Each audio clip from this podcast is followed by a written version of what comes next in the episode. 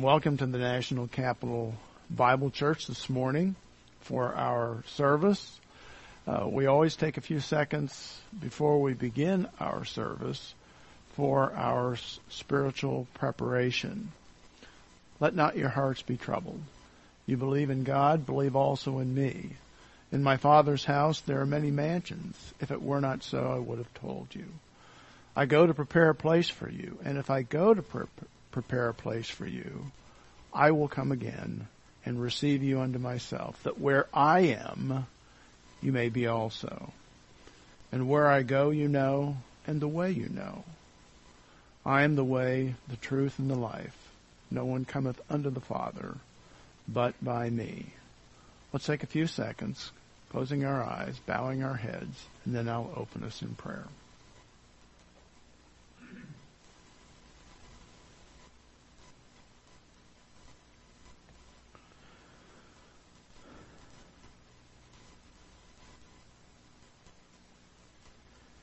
Dear Heavenly Father, we're thankful for each and every day that you provide for us. Every morning that we open our eyes, it's a new day. It's a day that you have provided. And we're thankful, Father, for every heartbeat and every breath. We're also thankful, Father, for the extraordinary provisions that you have made for us. They are new every day. We pray, Father, as we begin our service this morning, that we will be focused on you, not on uh, difficulties, anxieties, challenges in our lives, but we will be absorbing the truth that you have provided for us this morning. We ask for your blessing upon our service. In Jesus' name, amen. All right, this morning, as we begin our service, I would like for you to turn in your Bibles to Lamentations. There's a means to my madness here. Lamentations three. And this is a book that is written by Jeremiah. And he is enduring the anxieties, I think you could say, we could say, of the Jewish people as they are being oppressed on the one hand, but they are being disciplined on the other. And Jeremiah is in uh, Jerusalem, and he is expressing his sorrows, his lamentations uh, regarding the the fall of Jerusalem. And we'll begin in Lamentations three, verse nineteen. And this is a very familiar passage.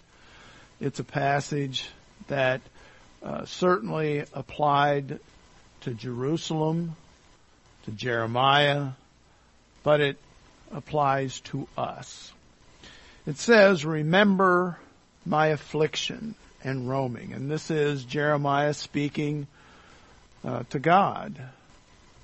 My affliction.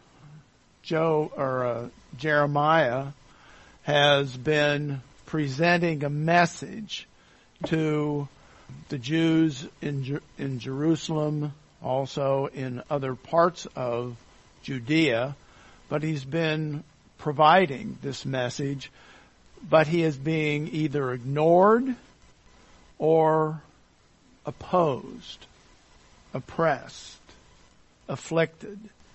And he says his roaming, uh, his roaming here is his homelessness. Um, he was a prophet who would travel from location to location. Uh, he has really no home other than that which is provided by the Lord for him. So he says, remember my affliction and homelessness. And this is the Lord's, this is Jeremiah speaking to the Lord, to, and God doesn't need to remember, but this is, of course, Jeremiah speaking to um, the Lord, uh, and he's asking for his blessing, really, is what this says. The wormwood and the gall, in other words, the bitterness of my experiences. My soul still remembers and sinks within me.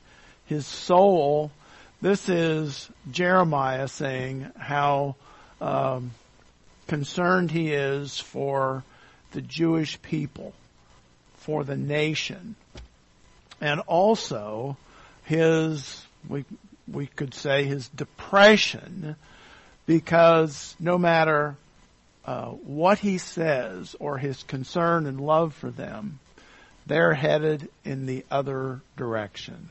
And it's discouraging. And so that's what he's expressing. And then in verse twenty-one, we could say, but this I recall to mind. And the uh, this is really a hithel, and it's, he's caused to remember. God helps him, gives him uh, comfort and tranquility, even in the midst of this. This I am caused to recall to mind. Therefore I have hope. I have an expectation for the future. I know that God is providing for me.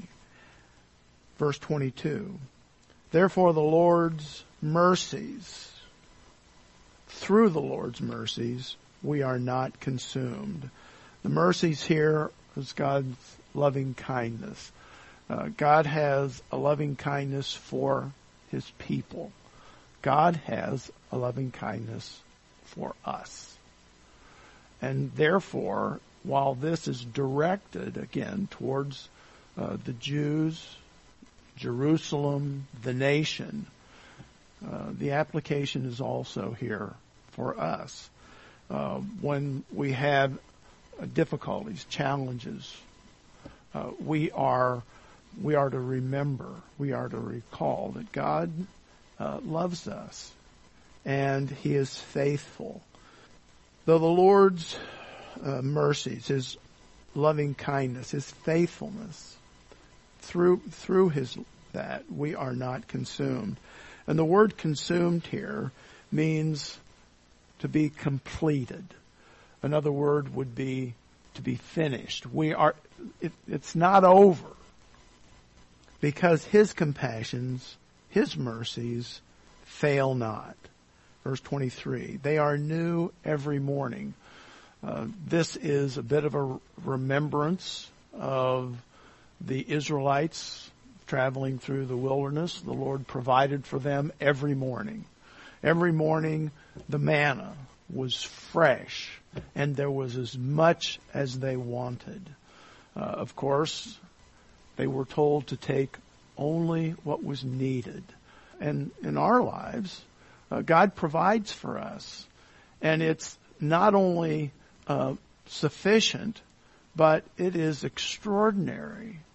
And we very often overlook it. Yes, there are hardships, there's difficulties, but God has a plan, and God has provided for us in every step of our lives. They are new every morning. Great is your faithfulness. One of my very favorite songs here reports this. Great is his faithfulness. And you may remember that this word great really has the sense of abundance.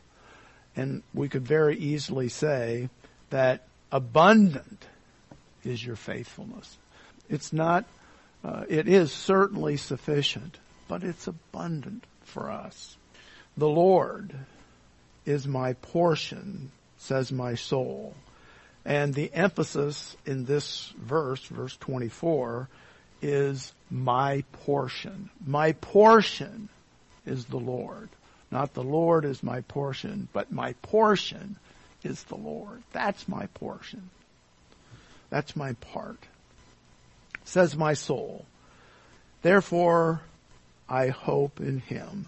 And the, this word is different. It's a word that means to wait. I wait on him. Therefore, I wait. I'm, we could say, I'm not in a hurry. I'm waiting for the Lord. Every now and then we are anxious. We need not be anxious. Actually, that was a great place to stop, because what I wanted to do this morning is to spend a bit, well, it'll probably end up being the entire service, but I wanted to address a topic, a subject, an event in all of our lives. And it's important for us to be prepared for this event, and that is death. It's not necessarily your death, but it can be a loved one's, a, uh, a friend, or an associate. Yesterday, I had the privilege to uh, preside, preside over a, a memorial service. Everett and his family held a service, a memorial service, for their youngest brother, Stephen. Stephen Spencer was a believer in the Lord Jesus Christ. Therefore, he is now in heaven with his Savior. It's important for us to be prepared for the death of a member of our family or friends, or as I said, associates. And when I say prepared, I'm not referring to have a will or have specific directions for what is to occur at our death. I'm referring to the preparation of our souls. God desires for us to have a soul fortified. And I think that's the right word. A soul fortified with biblical truth and promises that instills comfort and tranquility when a death occurs. And again, we never know, or we generally do not know, when a death is going to occur. Sometimes we know the death, that a death is approaching, but more often we do not know when death will come to take us, to take another family member, to take a friend, or someone that may be a neighbor, someone that we know. And that's why we must understand what Scripture says, so that our lives are not shaken by God's plan for death. Because death for every life comes to do, comes to that individual, to us or that individual, according to God's plan. Yes, death follows God's plan, not some random, accidental incident. God knows the date and the time of our death, and so that even if it comes as a surprise to us, we can be prepared spiritually for that death. We can be spiritually prepared, ready, so that our surprise is not a shock, or grief not debilitating. We know that we are certainly going to miss the individual Uh, who was close to us. And therefore, there is moments of grief, of remembrance. But of course, as we know that Paul says, we don't grieve like those who uh, don't believe, who are not uh, in Christ.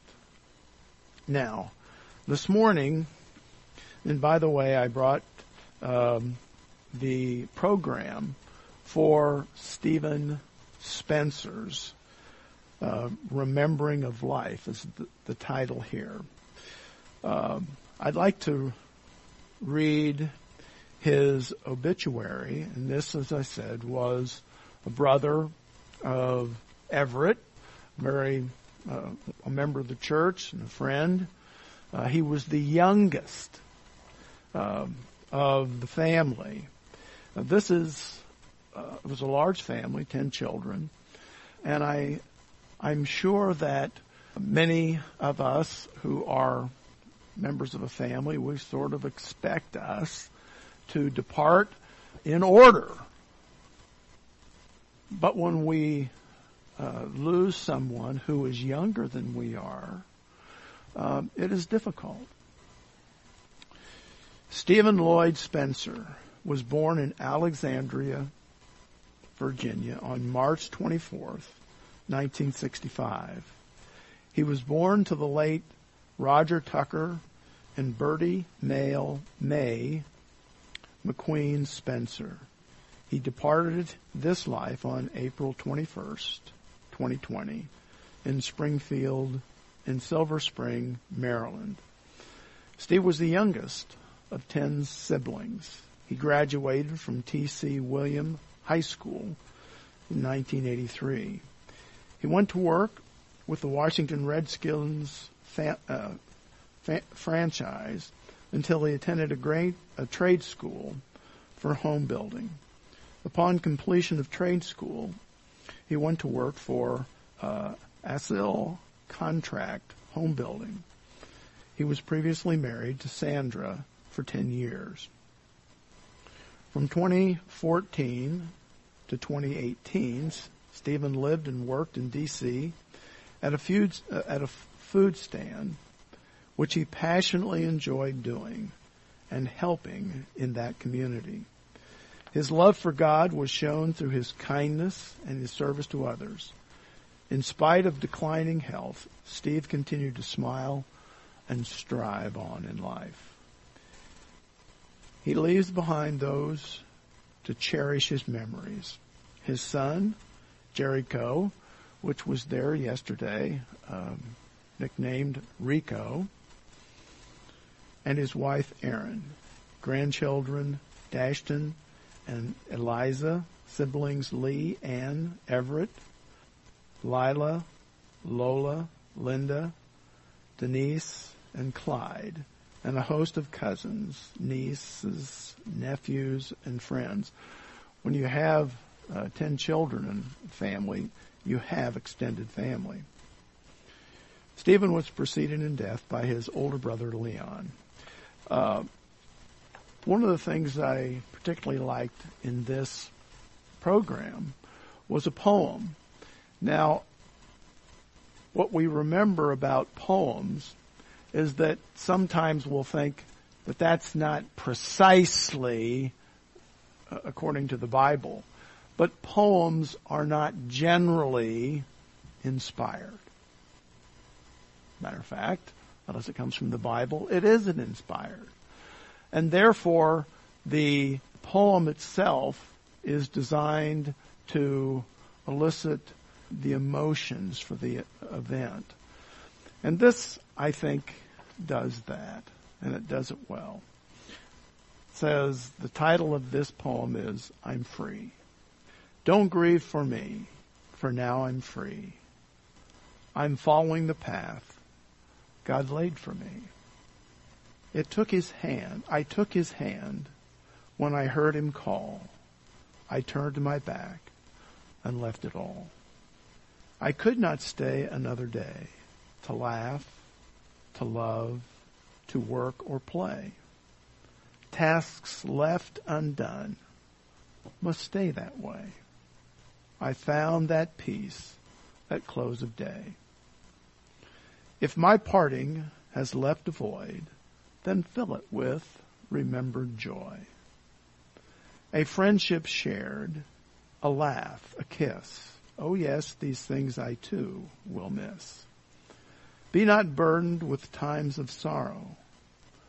I wish you the sunshine of tomorrow. My life's been full. I savored much. Good friends, good times, a loved one's touch. Perhaps my time seemed all too brief. Don't lengthen it now with undue grief. Lift up your hearts and share with me. God wanted me now. He set me free. This morning, what I would like to do, because as I said, we we do not know the time or the day of death, whether it's ours or someone else's. Now, we can very often anticipate death approaching as we observe someone who may be ill, or they may have declining health. But we still don't know the time, and very often not the day. And so this morning, what I'd like to do is just review for us, because this is important for us. We need to be prepared. And I'd like to work my way through about, I think there's eight, eight, point, eight points here on the life and death of the believer in the Lord Jesus Christ. Now, I don't believe that any of these points are going to be unfamiliar. I don't believe that the passages that support them are unfamiliar. But it's important for us to review them so that our souls are fortified for the time when an unexpected death arrives, or as we observe the declining life, because this is God's plan. God's plan is perfect. Why should be, why should we be concerned about the approaching or future death? It's in God's hands. First of all, God created us. We are His creatures. We are His creation. And we find this in Psalm one thirty-nine, which is found in other pa- uh, passages. But we find it in Psalm one thirty-nine and following passages, but beginning in verse thirteen. God cares for us. So we are His creatures. He cares for us. God cares for us more than we care for ourselves. God cares for us more than we can care for someone else. So let's turn to Psalm one thirty-nine. Psalm one thirty-nine is a very popular psalm. David is the author, and we've studied this passage, twenty-four, pa- uh, twenty-four verses. But let's confine ourselves to verse thirteen and a few that follow. Psalm one thirty-nine, beginning in verse thirteen. For you formed my inward parts.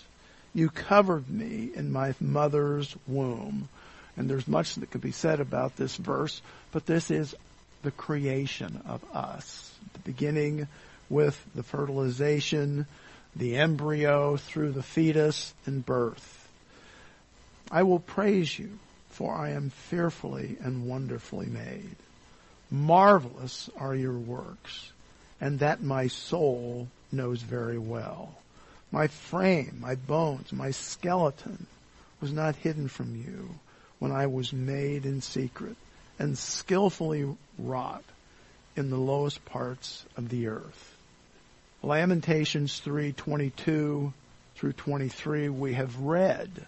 I wanted to start the message with that passage, so we understand that God's mercies uh, are uh, come to us every day. Therefore, He cares for us. God cares for us.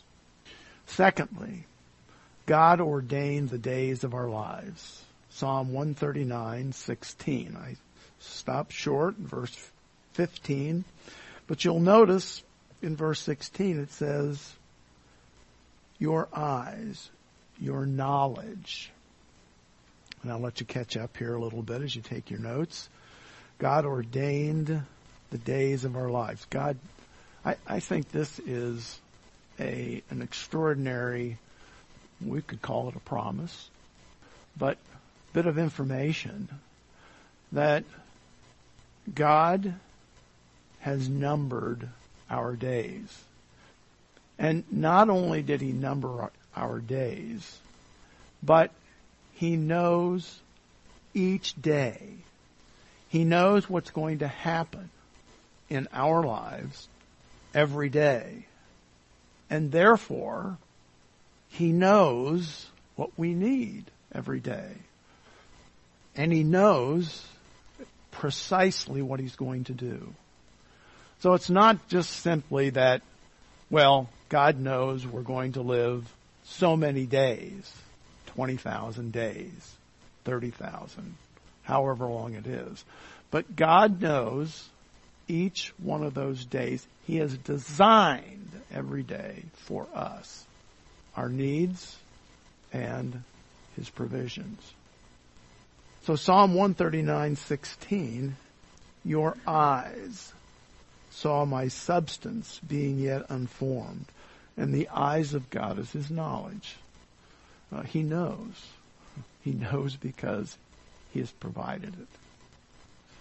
My substance yet being unformed. And in your book, they are all written. And you say, they, what is they? Well, the next part of this uh verse says, the days fashioned for me.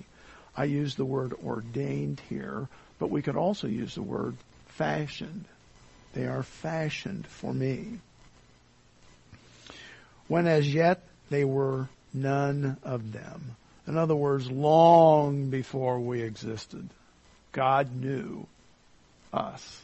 He knew he was going to create us. He knew the length of our days, meaning the length of life, but he also knew each and every day how important they were to us. And they're more important to him. So, God ordained the days of our lives. God established the beginning and the end of our lives and our days. Point three, daily, God gives to all people life and breath. God creates us. We are important to him. And he provides for us breath and life. Now, God didn't create us and then just ignore us. He provides for us all that we need in our lives. He provides our breath. And that's why... Again, maybe I'm unusual. Well, yeah, I am unusual, that's for certain. But we rarely think that every breath comes from God. Are we thankful for the next breath and the next breath? It's important for us to remember this. When you awaken in the morning, even before you can open your eyes, how many times does that happen? You're awake and you just can't get my eyes open. God has awakened you. And when you finally are able to wake, to open your eyes, it's another day. It's a day that God has provided for you. And you're breathing. Your heart is pumping. And, hopefully, your brain, the synapses there, are functioning. And you're saying, I don't want to get up. Acts. We've studied the book of Acts, and we studied this passage. Acts seventeen. Paul is speaking to the Gentiles, to the Greeks, and he's speaking to them about God.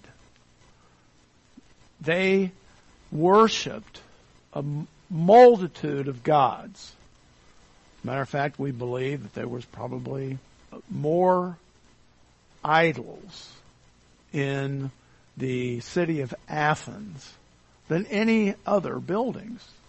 And they even worshiped the unknown God.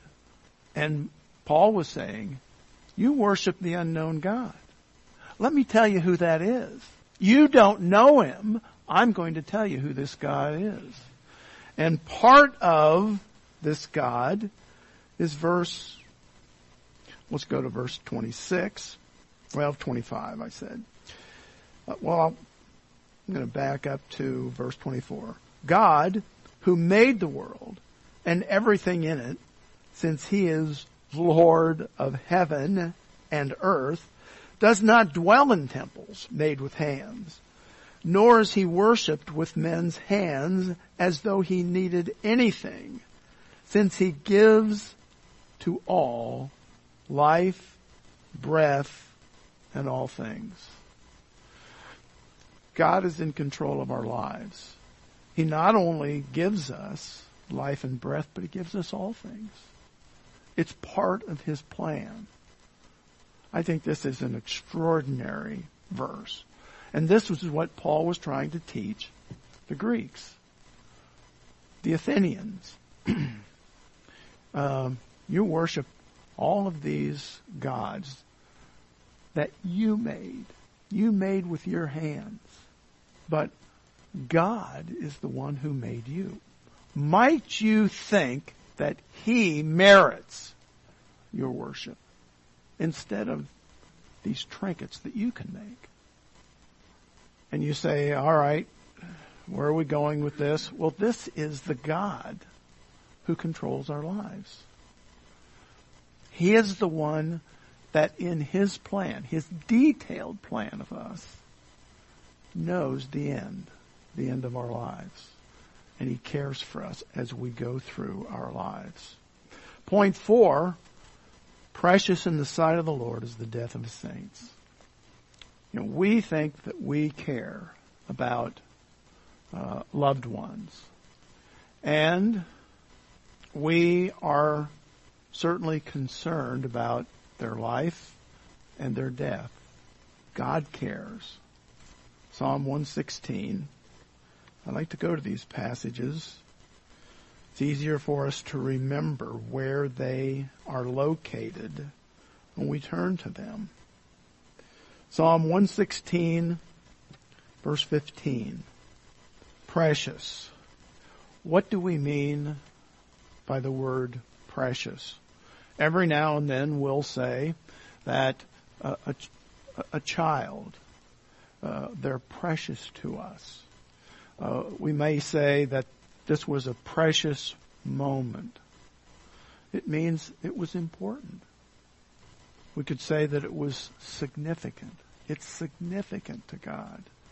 It's important. Important in the sight of God is the death of his saints. God is aware of what is happening in our lives, and it is precious to him. So we're told that the death, our death, others, is precious in the sight of the Lord. Let's go to verse, or point five. Point five. Paul tells us that at death we have victory over death. Now, we would think that death has finally taken us. Some people say death snuck up on us and took us out of life, took our life. Well, that's not Paul's position here. He says that death is coming for all of us. There are very few select people who avoided death. We know that Enoch did. We know that Elijah. But that was the end of their life. And death for us is planned by God. And as it approaches, it really is a joyous occasion because we're leaving this rather confined and restrictive life to go to be with our Savior, who also experienced death and then resurrection. And we, as believers in the Lord Jesus Christ, we will ex- we will experience that as well. First Corinthians fifteen. First Corinthians fifteen, beginning in verse fifty-six, the sting of death is sin, and the strength of sin is the law. And then verse fifty-seven, but thanks be to God who gives us the victory through our Lord Jesus Christ. Through the Lord Jesus Christ, through our faith in his sacrificial work on the cross, we have victory over death. And in reality, we should anticipate it with a, a wonderful opportunity to depart this this life and meet our our Lord. Point six. At death, we will be face to face with our Savior. Second Corinthians five, one through eight. Paul tells us that death, that at death, we will be face to face with our Savior. Second Corinthians five. Now again, we miss a loved one. But why would we deny the opportunity of that loved one to be face to be face to face with our Savior, who gave his life for us? Second Corinthians five. And the Apostle Paul uses figurative language as we go through these eight verses. So we just simply have to understand what he's saying. Verse one, chapter five of Second Corinthians. For we know that if our earthly house... Now he's not speaking of something that was made of board or clay or whatever, bricks. If we know our earthly house, this is our human body. This is our house. We live here. We live in this house. For we know that if our earthly house, this tent, these are temporary. This tent is something that's temporary. Our life is temporary. Is destroyed. We have a building from God, a house, a heavenly body, not made with hands. Our earthly houses are made with hands. But our heavenly house is not made with hands. It's eternal in the heavens. Who's in the heavens? God. God's there. And let me just add something here. If during our earthly life we have had a close close relationship with God, if it's someone that we desire to know, then this is going to be an incredible event when we see our God and our Savior in heaven. This should be something that we anticipate greatly. Eternal in the heavens. For in this, meaning in this human body, we groan, earnestly desiring to be clothed with our habitation, which is from heaven. So here we are. We live in this life. And since it's not a perfect life or body any longer, we all have difficulties. Grief. We groan. Illnesses.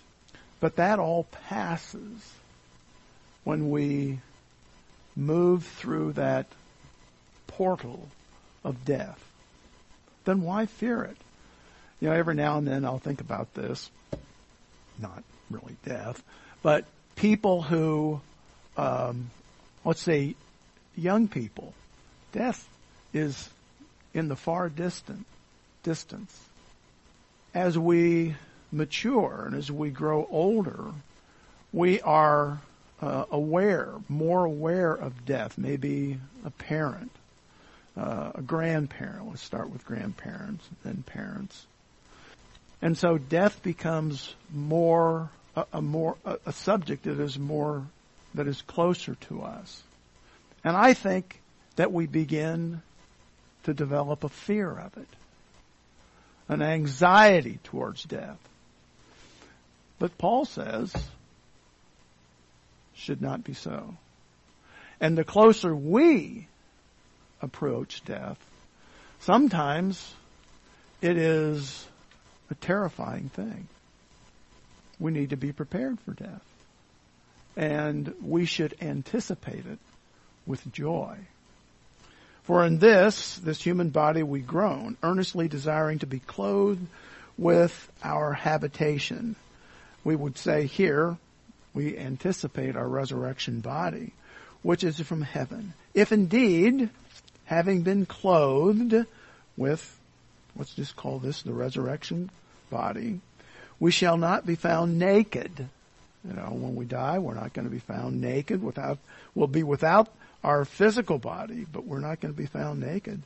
For we who are in this tent, this earthly body, we groan, being burdened, not because we want to be unclothed, in other words, not uh, without this human body, but further clothed, the resurrection body, that mortality may be swallowed up by life. Our human life may be swallowed up by what? What life is this? This is eternal life. Our human life, our physical life is short, but our eternal life with God is forever. Verse five, now he who has prepared for us this very thing, this eternal life, is God, who also has given us the Spirit as a guarantee. If you're a believer in the Lord, the Lord Jesus Christ, you're not going to miss death, first of all. But secondly, you're also not going to miss eternal life. Because as a believer in the Lord Jesus Christ, we have been given God the Holy Spirit, and He is the pledge, the pledge from God, that we have eternal life, and we will live with God forever. He is the guarantee, God the Holy Spirit. Verse six, so we are always confident, knowing that while we are at home in this body, the human body, we are absent from the Lord. Verse seven, for we walk by faith, not by sight. What Paul is trying to say there is that we really don't know about death. We really don't know what's going to happen, but we have faith that we are going to, when this body finally dies, when it's removed, we have faith that eternal life is on the other side. Verse eight, we are confident, yes, well pleased, rather to be absent from the body, out of this human body, and to be present with the Lord, to be in another place, and to be, the word present here can be understood as face to face. It's a great passage, and it should be a passage that we should read periodically to settle our souls. Verse uh, point seven. Point seven, as believers, we shall see those who have died. Uh, other believers, uh, yes, we miss them, but we're going to see them again. And we see this in First Thessalonians, which we've studied in chapter four, verse thirteen. As believers, we shall see those who have died when they raise, when they rise to join the Lord in the air. First, first, first, first Thessalonians four, verse thirteen. I, I love the way that Paul begins this passage, this uh, how he's going to teach this. He says, I don't want you to be ignorant. And he's not saying, I don't want you to be stupid. He's saying, I don't want you to be uh, unfamiliar with this. I don't want you to be uninformed I want you to be informed. That's what I'm going to teach you. And I do not want you to be uninformed, brethren, fellow believers, concerning those, those believers who have fallen asleep. This is how Paul wants us to approach death. You're, you've just fallen asleep in the physical body, but your soul and your spirit continues to live. Lest you sorrow as others who have no hope, who have no, when we say hope, what we really mean is that you have an expectation of what happens at death because you're a believer in the Lord Jesus Christ and you are securely held in his hand and you're going to be there, not just physically, but after you receive eternal life.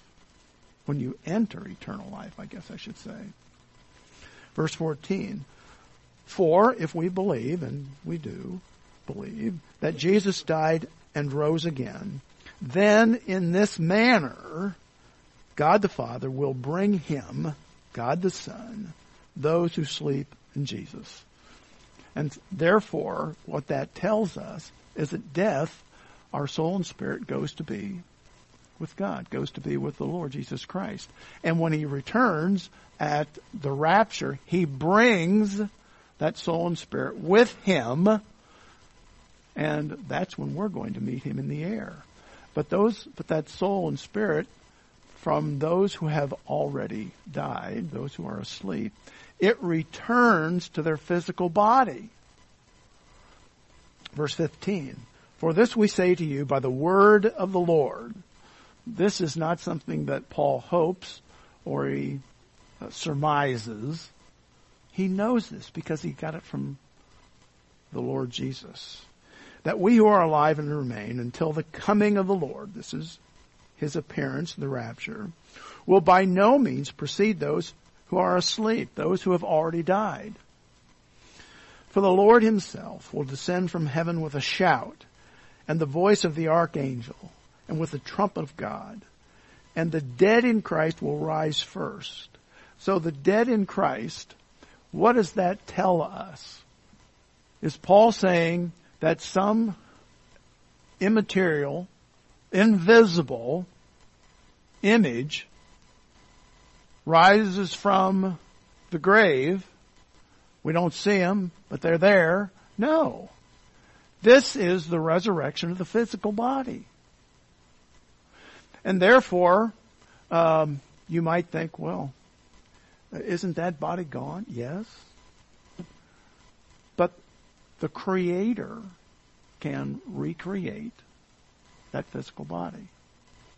And the soul and the spirit rejoins it, and it rises.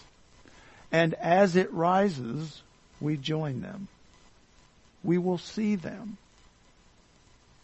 And the dead in Christ will rise first. Then we who are alive and remain shall be caught up together with them in the clouds to meet the Lord in the air. And thus we shall always be with the Lord.